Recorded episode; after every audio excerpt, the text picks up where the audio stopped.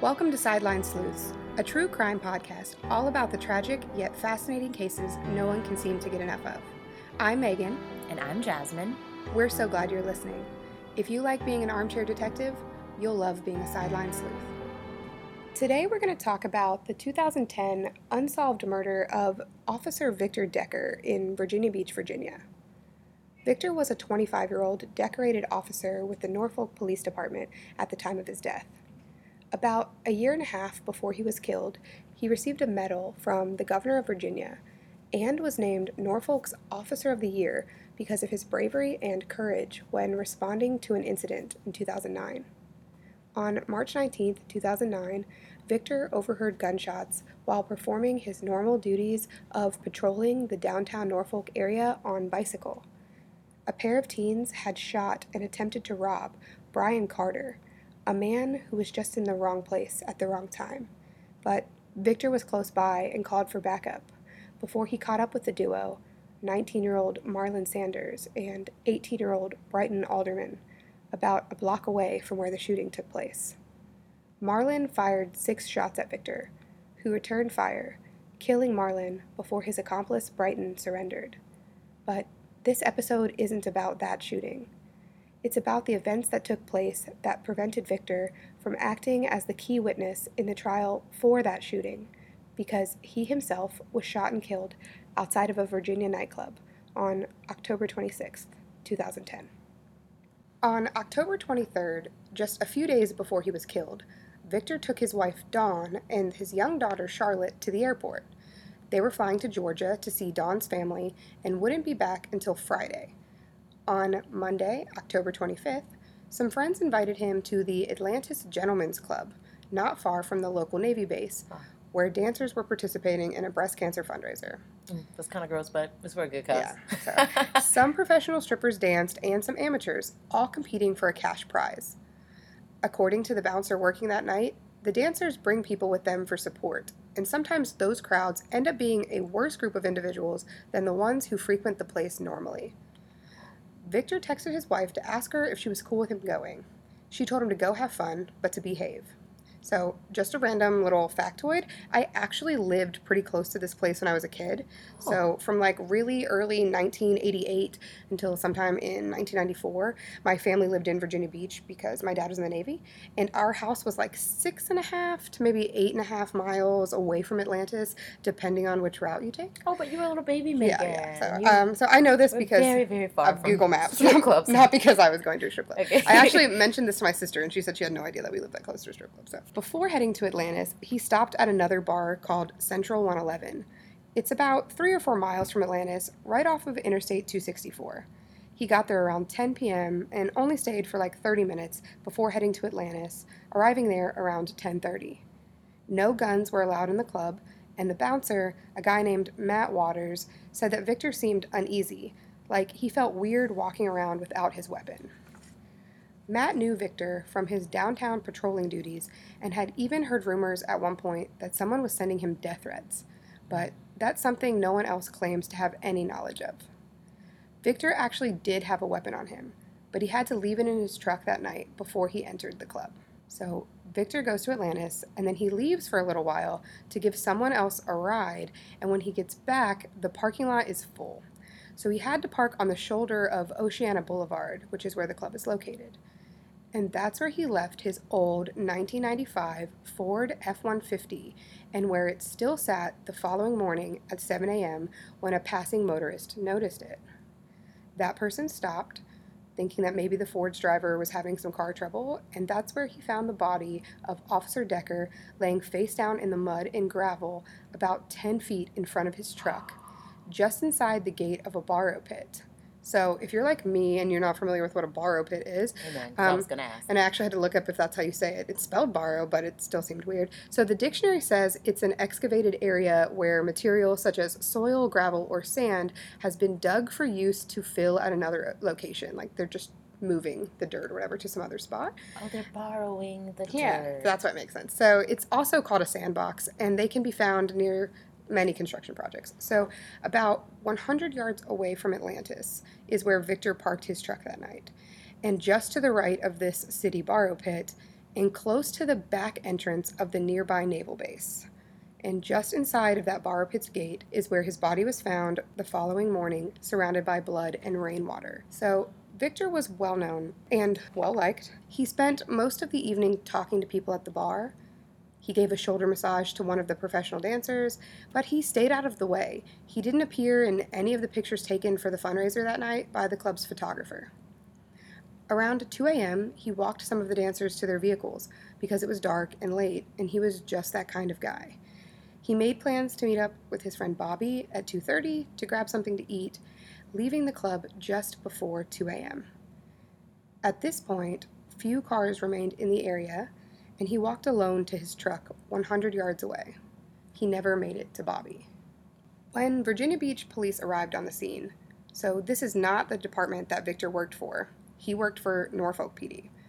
VBPD turned the body over to discover a single bullet wound to the skull above his left eye near his hairline, angled downward, making it obvious that it was not a suicide. Hmm. Later testing backed up that his hands contained no gunshot residue. His wallet was missing, as well as the handgun he left inside of his truck, but not his wedding ring, cell phone, keys, or the truck. Those weren't taken. His police badge wasn't taken either. It was hanging under his t shirt when he was found, making investigators wonder if his killers even knew that Victor was a police officer. A few hours later, his wife Dawn would get the call that her husband had been murdered. Two days after the shooting, Victor's wallet was found on the right hand shoulder of the westbound on ramp of I 264, like it had been thrown from a window. Nothing appeared to be missing. Are you joking? No, so then, like, what's Super the weird. motive? Yeah, Was Don't- it you just take the wallet to make it look like you? I guess maybe. We're robbing yeah, him. but everything, the phone, the keys, the wedding ring, all of that was still there. The wallet, but the gun is the gun was taken. So Okay. um, I read the autopsy and the ballistics forensic report, but I think that sounds redundant because it should just be ballistics report. Ballistic implies that forensics were done. Mm-hmm. So either way, I saw the report about the bullet and the body. The gun used to kill Victor was not the same gun that was missing from his truck. There was bruising around the wound and burn marks, indicating that the gun was pressed against his skin when it was fired. And considering the angle, Victor was likely on his knees at the time he was killed. His death looked like a professional kill, like an execution, implying that this wasn't done by some amateur criminals. At first glance, it didn't look like a simple street crime. This suspicion was reinforced when a 9mm casing was found in his shirt sleeve by the coroner. It had passed through Victor's head, out of his neck, and grazed his shoulder. But the odd part was that there weren't any prints on the bullet. So, this kind of weapon is semi automatic, and the bullets are fired from a clip. But that clip is loaded by hand, which means somebody touched every single bullet as they put them into the gun. But whoever did this had the forethought to wipe them clean before doing so, which does not seem like, Or wear gloves. or wear gloves. But either way, they had the thought to do this before they, like, as they were loading the gun. More Like, professional. yeah, like I should wear, I should wear gloves or I should wipe these off, you know? So, Victor didn't have any other injuries. There were some marks on his face, but that was from where his body fell to the ground after being shot. His clothing wasn't torn, and there wasn't any DNA under his fingernails. Ultimately, there were no signs of a struggle. This confused many people because, as a young, fit cop, it wasn't likely that he would just surrender to his death. An expert working on the case said, quote, There's no cop anywhere in the world that lets someone just put a gun to their head. End quote. Still, Virginia Beach ended up concluding that this wasn't personal. It was just a simple robbery gone wrong. And that just seems not true to me. Uh, I don't see the robbery if they found the wallet with nothing taken Yeah. from it and he left like blatant Yeah. things he could just steal and get money for. So, weird thing y'all don't know about me. Well, maybe you do. I might have said it. So, I previously dated a felon, and one of the things he did before I met him was he robbed a gas station. And he's not smart. like, and, eh. Gas stations aren't the best robberies. yeah. So, but, so I just think a simple robbery, that's something that, this idiot would have done. And there's no way he would have been smart enough to like think about wiping the bullets off or wearing gloves. And he's definitely not calm and collected enough to execute a police officer.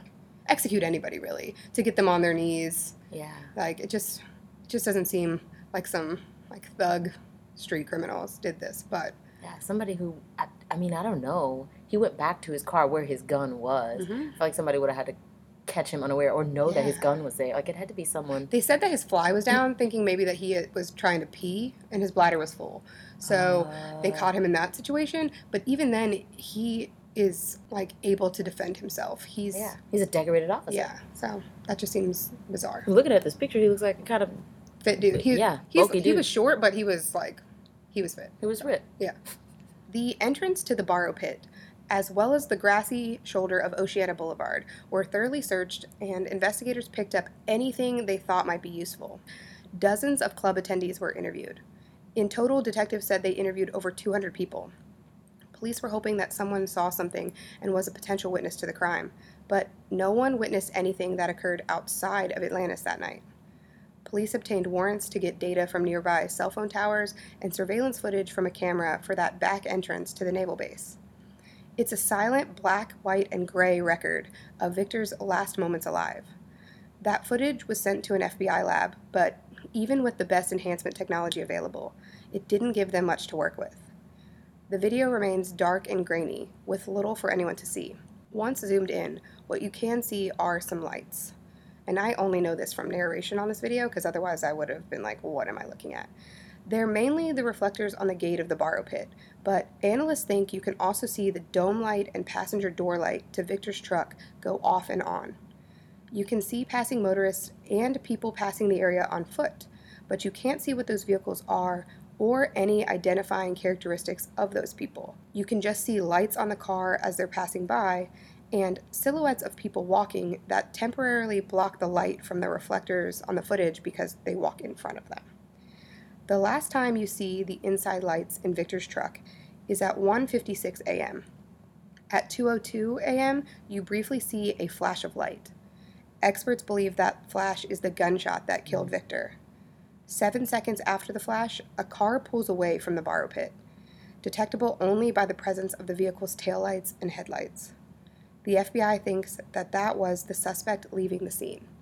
But no one knows, except the killer or killers, what happened in those six minutes between. Gosh, it was a really quick kill. In 2012, police finally had suspects two local men, Raymond Perry and Kareem Turner. Raymond had been charged in the summer of 2012 as the trigger man, and Kareem wasn't tied to the shooting until December of 2012, more than two years after Victor was killed. Detectives on the case believed the two were together on the night of October 25, 2010, and they were pressuring Kareem to turn on Raymond. However, they never produced any evidence that the pair even knew each other, and it wasn't clear initially what, if any, evidence the police had on them at all. Both were denying any involvement. Kareem insisted that he was innocent, a stance he continued to maintain throughout the entire ordeal. He said, quote, I never seen that guy in my life, like ever, end quote. And honestly, I don't know if he was referring to Raymond or to Victor, or to both. Despite there being no known connection, the pair had some things in common. They were both black males in their early 20s, grew up in some more questionable parts of the city, and both had at least some prior run ins with the law. At the time Raymond was charged with Victor's murder, he was already in prison for shooting a gas station clerk about two weeks after Victor was shot.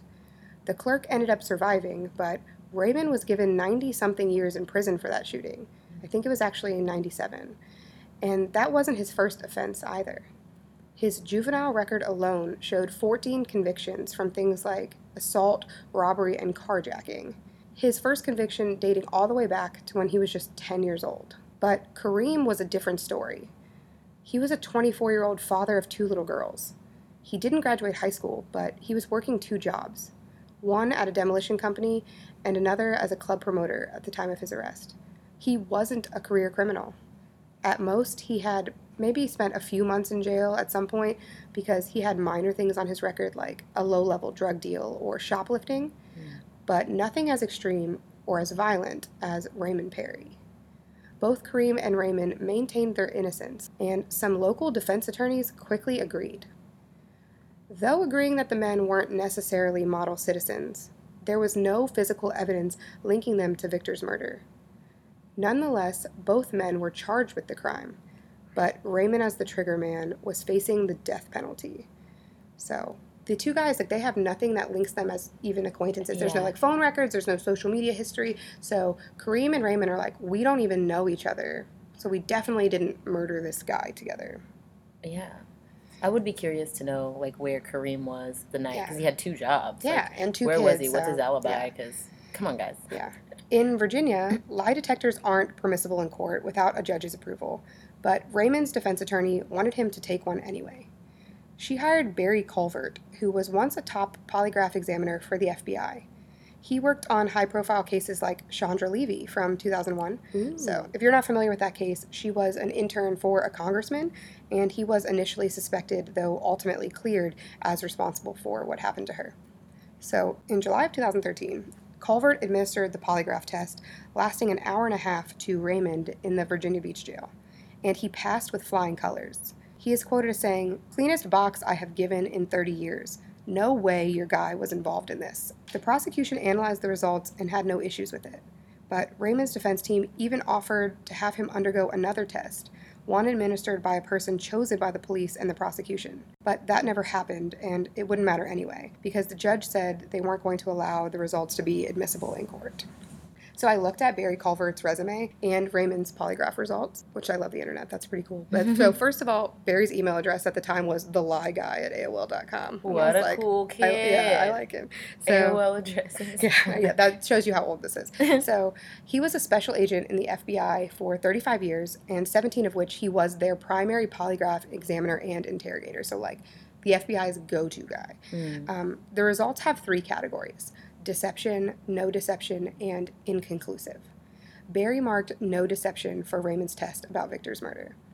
And I also learned something about polygraphs um, from all this. So remember in Ben McDaniel's case, we talked about Eduardo was only asked three questions, Mhm. and each question only one time or something. And Ben's family thought that this wasn't good enough, like it wasn't the full one. So, and in Jalea's case, we talked about how Kristen was only asked three questions too. Mhm. Well, apparently three questions is pretty normal, but it's the amount of times you're asked them and like the number of ways and the ways your answers are analyzed that really makes the difference. So Okay. I think Kristen was asked her three questions twice, but I'm not 100%. But Eduardo was just asked those three questions at one time and then it was like over. And that's why they said it wasn't They enough. should have called in the Yeah. lie guy. Yeah. So uh, this test was three questions, but asked multiple times over an hour and a half. So Yeah, Sounds legit. um, yeah. So I think that Barry knows what he's doing. So if I was wrong, if I like accused Kristen of something, my bad, Kristen. But it's it wasn't necessarily like totally whack. So Raymond was asked these three questions. One, did you shoot a man in the vicinity of the Atlantis nightclub in Virginia Beach, Virginia, in October of 2010? Two, in October of 2010, did you shoot a man in the vicinity of the Atlantis nightclub in Virginia Beach, Virginia? And three, were you present when that man was shot in the vicinity of the Atlantis nightclub in October of 2010? Raymond answered no to all three, and Barry Colvert found his answers to be truthful. The prosecution, however, was still going to proceed with the cases against Raymond and Kareem. So I'll just go ahead and give you a bit of a spoiler.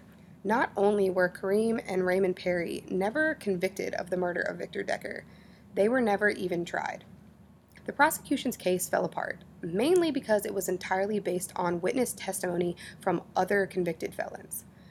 The man they were planning on using to connect Raymond and Kareem to each other and to the murders was a man already serving time named Lamont Davenport. He was in federal custody at the time of his hearing testimony, and he had 10 prior felony convictions. But what he was serving for at that moment was conspiracy to distribute 5 kilograms or more of cocaine. The hearing took place on March 14, 2013, and Kareem's trial was set to begin on March 17, 2014. So his defense had a very small window of time to illustrate the flaws in Lamont's story. The transcript from his testimony is available online, and it's a 46 page document, so it's a lot to read. But basically, he was putting himself at Atlantis when Victor was shot and saying he witnessed the crime. He was there to commit some other type of crime and said he watched those two men walk past his car towards the truck. Some time passes, he hears a gunshot, and then the pair leaves, walking by his truck again, or his vehicle again. He said he knew Raymond Perry and identifies him first, and then later is able to identify Kareem Turner too. But Lamont didn't actually know either of the men and couldn't pick them out in a crowd if he had to. In a recorded phone call from jail, he had the following conversation with his sister. Lamont said, Hell yeah, we're going to have that visit. I'm just saying, have that picture ready, he tells his sister, referring to a photo of Raymond. He's brown skinned with a low cut, his sister says. Someone else chimes in, referencing a celebrity that Raymond kind of resembles, and Lamont responds with, Okay, I need to know that. And then that person again, it was a woman, said, Yeah, he favors him a little bit. So that wasn't the only conversation he had about what Raymond looked like, so that he could make sure to identify him correctly in court. When the defense got a hold of this information, the prosecutor's case was non existent.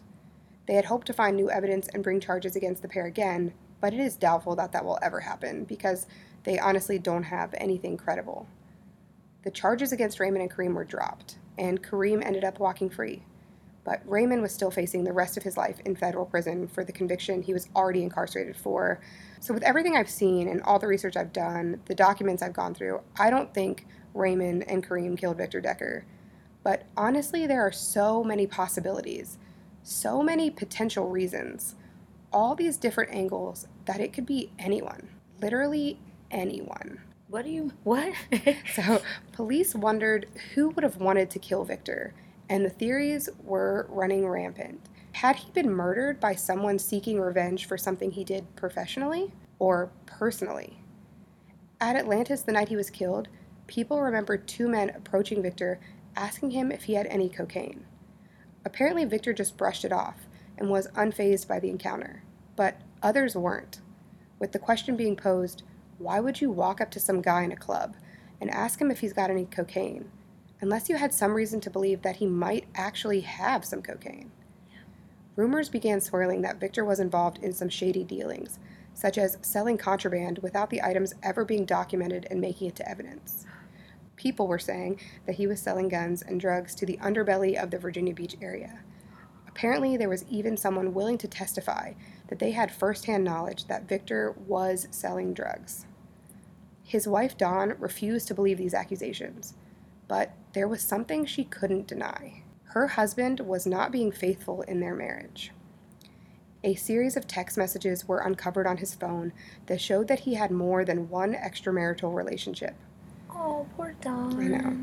Just a few hours after dropping his wife and daughter off at the airport on October 23rd, Victor started looking for a hookup. He sent the same, quote, I need someone to come wear me out so I can sleep end quote, message to 13 different women. some recipients of that message ignored him, some politely declined, and some others responded in ways that made it clear that if they hooked up that day, it wouldn't have been the pair's first sexual encounter. Oh, 13.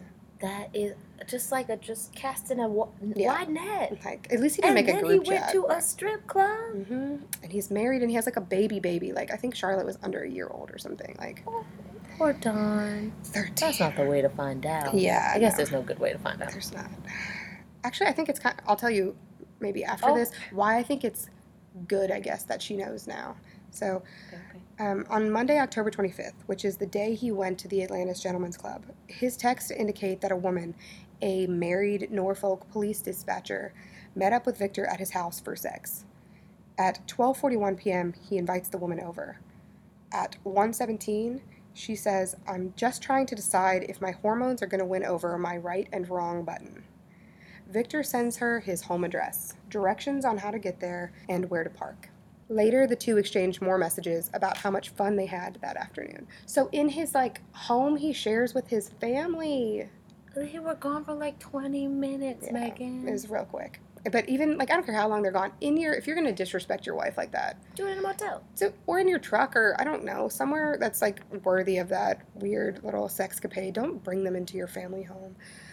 Um, so despite all of that, a local defense attorney said, quote, I saw virtually no evidence that they explored the thought of somebody involved in any of these text messages, or the husband or brother or boyfriend of any of the people in the text messages being involved. I saw no evidence of that at all, end quote, which seems odd because I think a husband or a boyfriend finding out that his girl is banging someone else sure seems like a motive for a rage killing. Oh my god! If I saw that text message on my Yeah. wife's phone, I'd be Yeah. like, "Here we go." But the attorney said that avenue of possibility wasn't even explored, and that police dispatcher was just one of the 13 women who received that wear me out message. So the possibilities were numerous. So there's 13 women who got that one message. There's Yeah, they got that one message, but who's to say how Yeah. many women he had on the side, Yeah. how many women he was doing sketchy things Yeah. with, and how many upset partners or yeah. significant others were involved. Wow. So granted, his death did not seem like much of a rage killing. It seemed way too calm and methodical, at least in my opinion. So was it random? Was Victor Decker, just like Brian Carter, the man who was robbed and murdered that Victor responded to, just in the wrong place at the wrong time? His wallet and gun had been taken, and that strip club was known to attract some unsavory individuals and therefore criminal activity. One jailhouse informant once testified that he basically was stalking a known drug dealer in the area, waited for him outside of that same club with plans to follow him home and break into his house later. Five months after Decker's murder, Virginia Beach's SWAT team raided that club on the suspicion that there was some type of drug distribution going on inside of it. And since then, military personnel have been given orders to stay clear of that establishment, which has since been renamed. A local attorney, Tom Shepard, said that he doubted that any of the robbers looking for a target outside of that club would have selected Victor from all of the other possible targets. So, Dennis Stevens, he's a criminologist, he agreed that Victor wasn't who most robbers would have selected because they would have wanted someone more vulnerable. They prefer easier targets. He said, quote, they're reading your body language, looking for someone who seems less able to fight back, end quote. And you know, Victor was young, fit. He looked like he was physically capable of defending himself. He was only 5'5, but he looked like he could hold his own in a fight. And plus, he was driving this really old truck, a 1995 F 150, and this was in 2010. So that truck was not a prize. And with as much criminal activity allegedly happening in and around Atlantis, surely there was someone driving a better car who would have looked like they had more money or more assets worth taking than Victor did. And only his wallet and gun were missing. And they didn't even take anything from the wallet. So, was robbery really the motive when I don't want to say he was like barely robbed because that sounds like it's not a big deal and that's not true. Um, all robberies are significant, but it just didn't seem like they got away with much when they would have like stood to benefit so much more if they had just picked another target. Yeah. You know? Um, So, I just had a thought. Like, I mean, people are asking him for cocaine. Maybe he had some other stuff yeah, on. maybe that. So maybe they were robbing him for drugs, and we just don't know he had drugs. We don't know it was missing. I didn't even think about that, Jasmine. So, could his death have been connected to the shooting he was involved in in 2009, the one with Marlon Sanders and Brighton Alderman? Investigators said they explored that angle. Brighton was scheduled to go to trial on December 13th on the charge of first degree murder and other related felonies in the death of the man he and Marlon Sanders were accused of robbing and shooting. Victor was a key witness since he was shot at by Marlon before he fired back and killed him. Could his death have been related to this one? Was someone trying to silence his testimony? No one knows for sure, but there's no evidence that whoever killed Victor even knew he was a cop. His badge remained under his t shirt. He was off duty in plain clothes, and his department issued weapon was at his house. But still, the execution style of his murder makes it seem more personal. The criminologist Dennis Stevens, that I just mentioned a little bit ago, can't imagine that Victor Decker was being involved in the sale of drugs or other confiscated items, but he does think that whoever killed him had some sort of police or military training. He said, quote, it couldn't just be a typical military person. It would have to be somebody that's trained to deal with one-on-one situations, end quote. In an article by the Virginian Pilot entitled Will We Ever Know Who Killed Victor Decker, published in 2017, the writer said, It's not easy to jump on a trained police officer, put him on his knees, and end his life up close, face to face, with a single, precisely placed shot. A local community activist named Michael Muhammad went on to say that this isn't the work of men from the hood, where, quote, the most access they've likely had to gun training is via television or video games. That's an execution. They even make mockery of the way young black men who have no training shoot, cocked to the side. If you shoot like you shoot on TV, you're never going to hit anybody but an innocent person standing to the side. That's So, uh, interesting to know. yeah, I wouldn't I mean, I definitely see people like kind of play Yeah. angling guns. When you think about the way Victor was killed, plus the fact that there were no prints left on the only evidence they have, that 9mm shell casing, it certainly seems more professional, more targeted, and more planned than some simple random robbery. It's been suggested that some like hood guy or a local street criminal would have stolen Victor's badge as like a trophy. It would have made him somewhat of a legend for killing a cop and having his badge.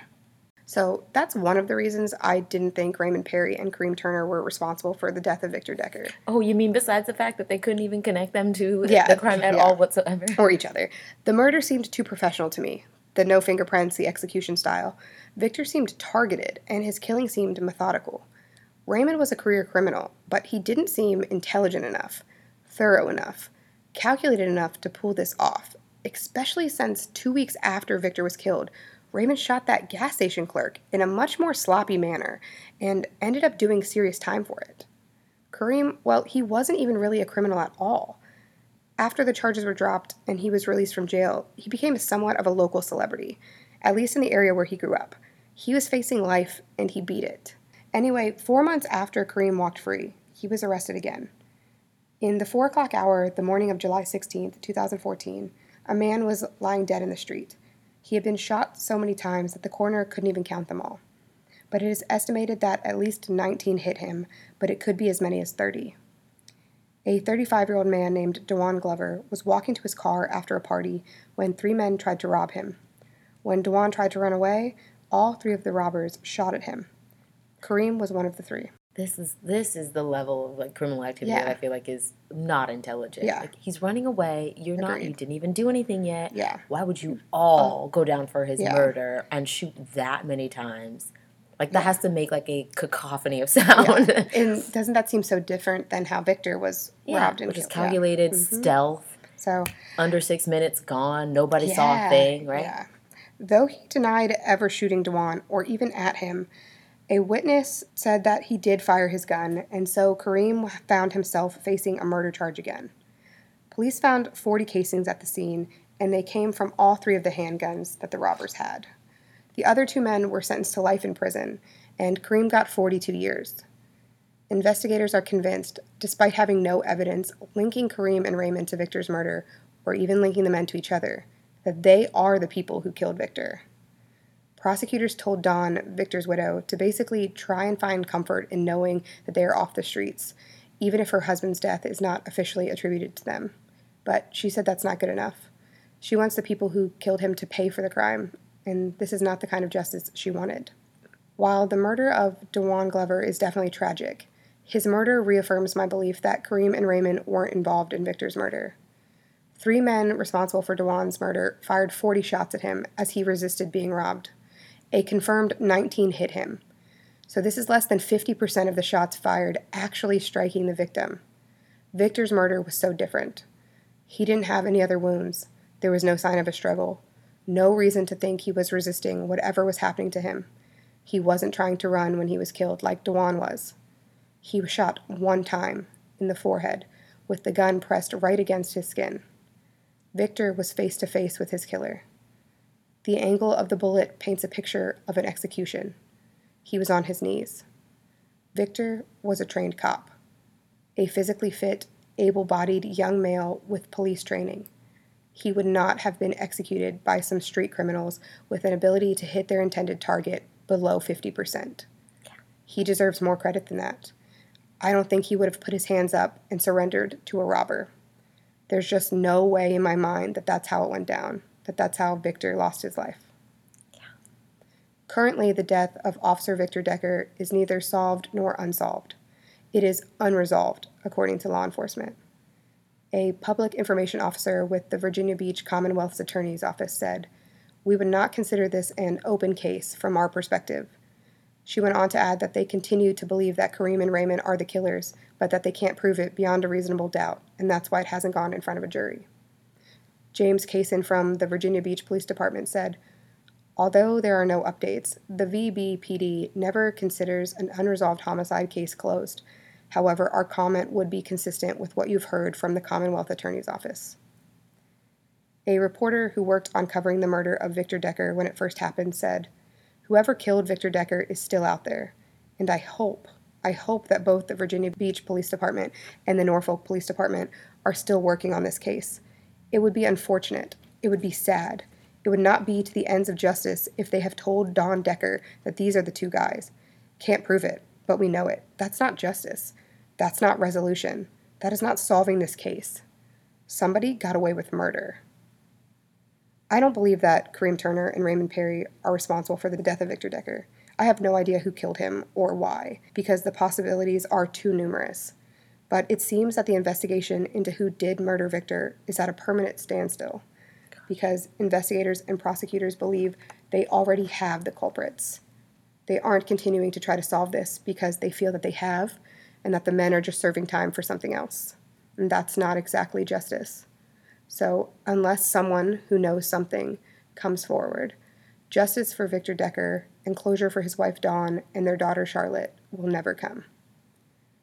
If you have any information regarding the 2010 murder of Officer Victor Decker, please contact the Virginia Beach Police Department at 757 385 4141. Thank you for listening to Sideline Sleuths. If you have any comments or questions about this case or just feedback about the show in general, you can find us online at facebook.com slash sideline sleuths.